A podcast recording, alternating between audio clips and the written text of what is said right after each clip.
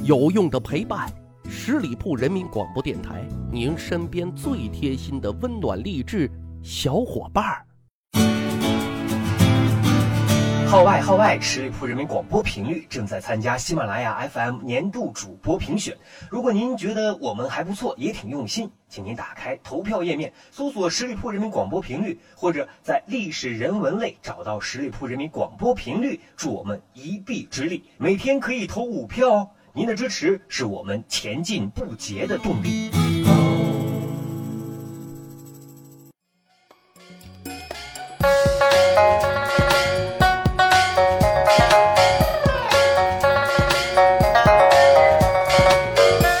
十里铺人民广播电台，趣吧历史，增长见识。欢迎各位小伙伴收听《密史趣谈》，咱的节目啊，每周二早上九点准时更新。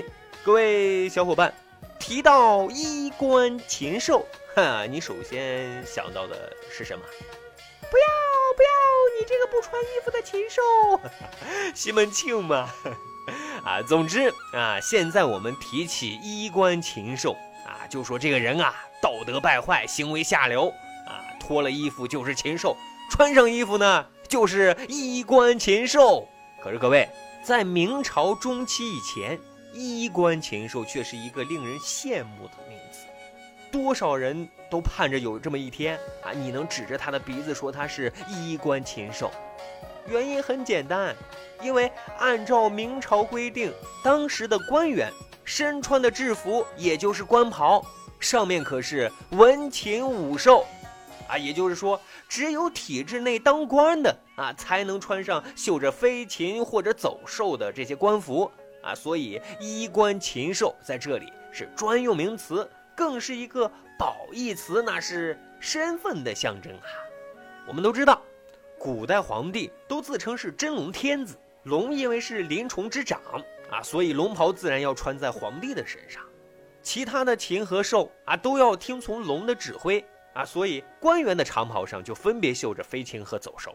这里呢有一个小的知识点啊，我们经常可以看到影视作品当中官员身穿袍子的样子啊，其实这里门道很多啊，讲究也很多。你比如说官服的颜色啊，一般是三种，一品至四品的颜色啊是绯红色。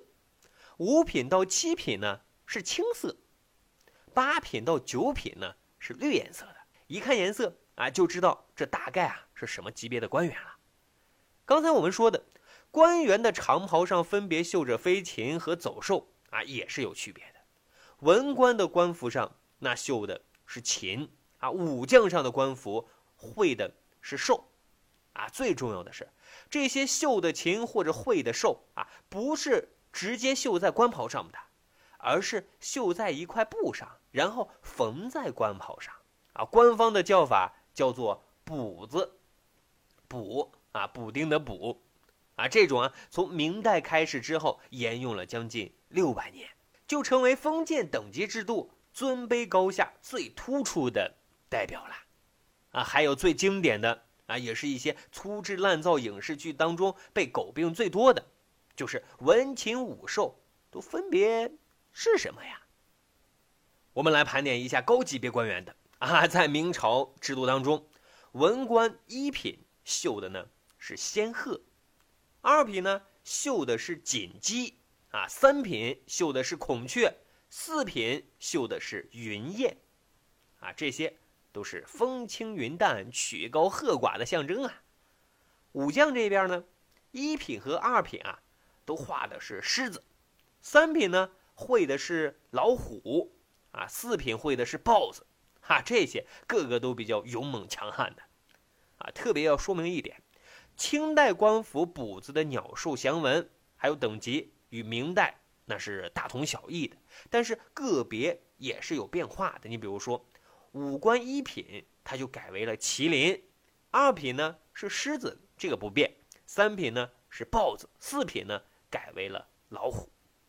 知道了这些之后，我们以后再看影视剧啊，我们就大体能通过身穿的官袍的颜色和禽兽，就能分辨得出啊是极品官员了。好啊，前面满满的干货内容啊，接下来故事性再增强一些啊，咱们再聊一聊衣冠禽兽是从什么时候从人人向往反转为人人唾弃的呢？哈，原因其实也很简单，原来呢这些衣冠禽兽啊都是要做青天大老爷父母官的，要替民做主的。可后来呢，这些衣冠禽兽哈，大都成了啊贪赃枉法、欺压百姓，可就真成为披着人皮的狼了。所以呢。这里啊，关于“衣冠禽兽”这一成语作为贬义的由来，还有一说，他是元末明初著名的文学家啊，被朱元璋誉为开国文臣之首的大学者宋濂，他撰写的《晏殊》一则故事啊，晏是燕子的燕啊，不要想歪哦，各位啊，说的是齐国有一个名叫西王须的人，是个做海运生意的商人，有一天呢，在海上遭遇了狂风巨浪。啊，船被掀翻了，他急忙抓住了折断的桅杆，啊，漂浮了很久，这才侥幸靠了岸。上岸之后，啊，他在杳无人迹的大山之中，觉得自己必死无疑，啊，于是就准备找个山洞准备自尽，目的呢是希望自己死后啊，遗体别被乌鸦、老鹰给吃光了。说来神奇啊，就在他最无助、最失落，啊，要结束自己生命的最后时刻。啊！一只散发着雌性母爱光环的大猩猩呵呵 从洞里走了出来。啊，这只母爱泛滥的猩猩很有同情心，也很会照顾人。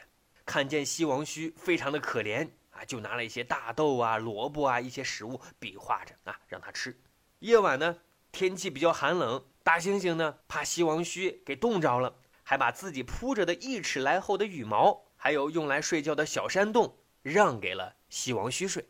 大猩猩自己呢，就睡在洞外面。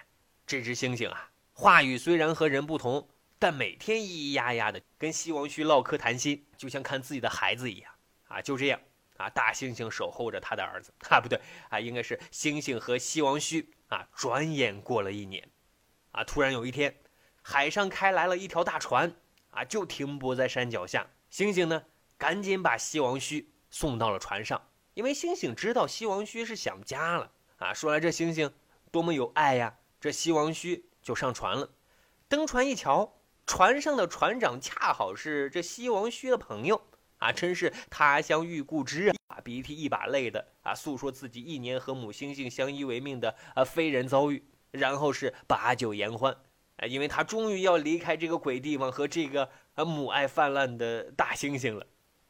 可再来看这只猩猩，船要起航了。他仍然站在远处望着大船，不忍离去。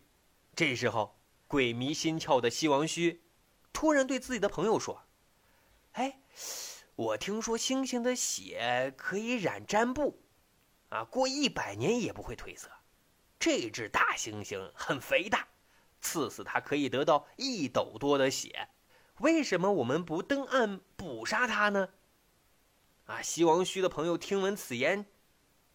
惊呆了，气愤不已，破口大骂，说：“猩猩虽然是一只禽兽，却十分像人，啊，你虽然是个人，却十分像只野兽。”然后是越说越生气，越说越生气，啊，你就是一个忘恩负义的家伙，不杀你，留你何用？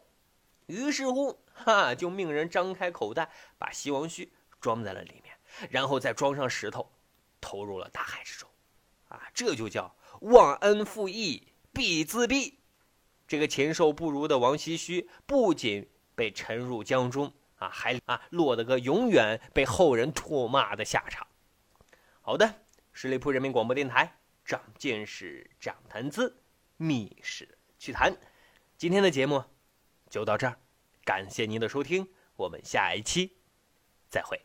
本期节目由十里铺人民广播电台制作播出。了解更多的资讯，请关注十里铺人民广播电台的公众微信和新浪、腾讯的官方微博。感谢收听，我们明天再见。